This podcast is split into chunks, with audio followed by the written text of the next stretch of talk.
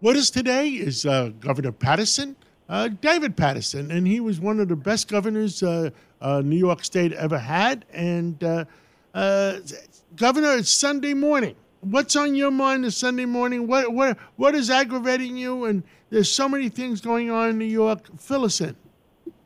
Well, something that aggravated me for a long time about other elected officials, probably even including myself from time to time, is that an issue comes up, you take a position, and in spite of overwhelming evidence to the contrary, you hold the position because you don't want to be seen as flip-flopping. But the reality is sometimes um, new information uh, can change an entire issue. So I have always tried, uh, when I was an elected official and even now, to reserve the right to be educated in public.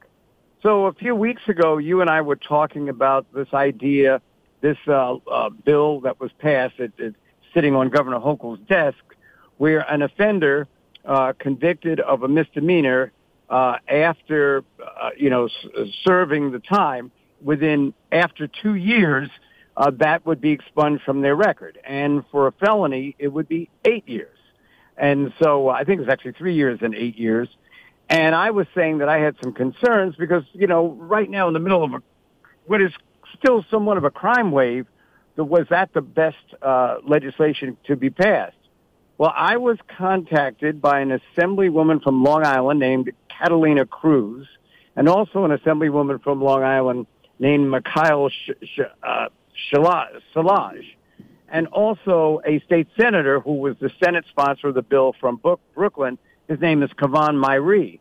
And they were really able to show me great amounts of evidence that particularly first offenders, when they commit a crime, after uh, that, it, it's, it's not that often that they commit a second crime. Now, as we've talked about for a long time, John, it's really 1,500 to 2,000 people that are running around the state committing all kinds of crimes and somehow keep getting out of jail. But for these relatively, you know, newcomers, uh, their records and other states which have adopted these policies have had very uh, good results in that area. So I am officially today changing my position and hoping that uh, this bill can become a law. It's on Governor Hochul's desk. It's a close call either way. So when Governor Hochul makes that decision, I think we should support her because there's there's evidence on both sides.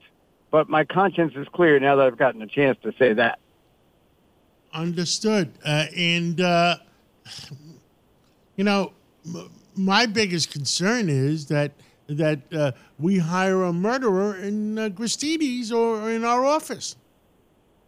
Right, and that's the kind of the case. So a murderer, because of that degree of felony, would probably uh, that that that record would never be changed. In other words, when you have that on your record, whenever it is you get out, uh, this you know it's it's going to be available for people. But there are a number of people who, you know, as we've talked about, they were hungry and they stole from a, a delicatessen, and you know it's a misdemeanor. Those people, for the most part, do not turn out to be repeat offenders. But what is a problem is whenever they go places and it's still on their record, it makes it difficult for them to reintegrate themselves into society. And if they can stay clean for the amount of time that we want them to, I think that it's it's uh, certainly honorable to give them a second chance. So your your your head is clear at that point. My head is clear. Now, at least on that point. uh, I spoke to Governor Murphy this morning uh, in New Jersey, and uh, he sued congestion pricing. And the lawsuit was filed this morning. And uh, uh, one of the things he's very upset about is there were five or six people sitting on the board that voted on congestion pricing. Uh, one of them being Kathy Wylde, the other one being uh, John Durso, the other one would be uh, John Banks, uh, the former REBNY CEO. I mean, other familiar names and and he's upset that nobody from New Jersey sat on that board, uh, and uh, that the fact is, um, if congestion pricing, uh, it's going to hurt everybody in the outer boroughs. It's going to hurt everybody in uh, Westchester, Rockland, uh, uh, all the way up. It's going to hurt Staten Island. Uh, what the heck are we doing?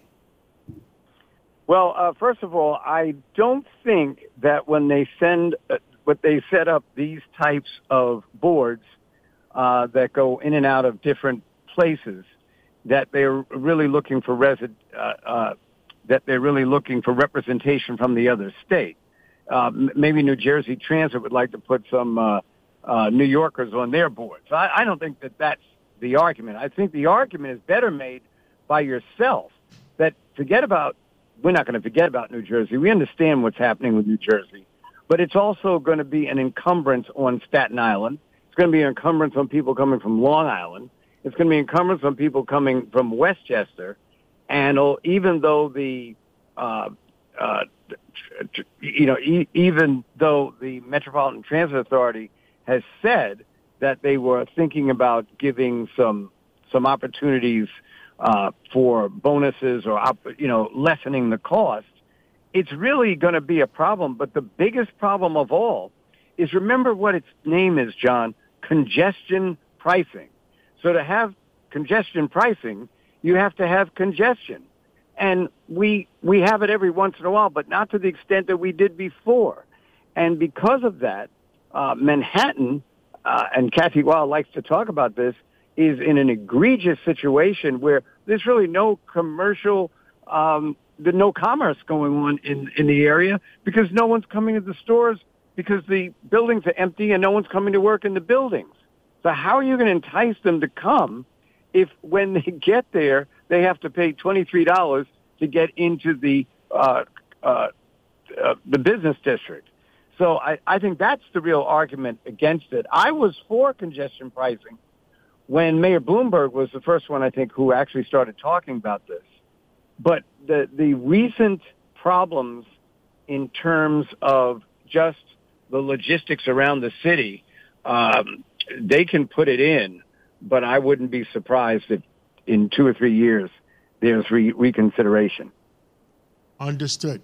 Uh, anything else you want? You know, anything else bothering you this Sunday morning? I mean, we we talked about congestion pricing. We we we, we talked about uh, uh, uh prisoners being released from jails, and and if if done under the right scenario, it wouldn't be as bad as you first thought.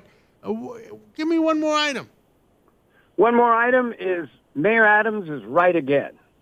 He's fed up and he's not taking anymore. And he is, has said that there just is not enough space for the migrants. He's further said that we didn't get any help from the federal government and that we could have gotten more help from the state. I, I don't really know about the state. I thought the state was trying to help. But um, I think that uh, once again, he's a man who stands alone against these factors that he can't control. And as New Yorkers, I hope everyone appreciates that he's put himself out there and isn't uh, playing games or hiding from the media or doing the things people do when they don't want to make a decision. He's made a decision and he's sticking to it. And I think that's all we can ask of our leaders. Understood. Well, Governor Paterson, thank you so much uh, on uh, your wisdom and uh, bringing all New Yorkers up to date. And uh, we'll catch up with you again real soon. It's a sunny day, John. Enjoy all of it. God bless.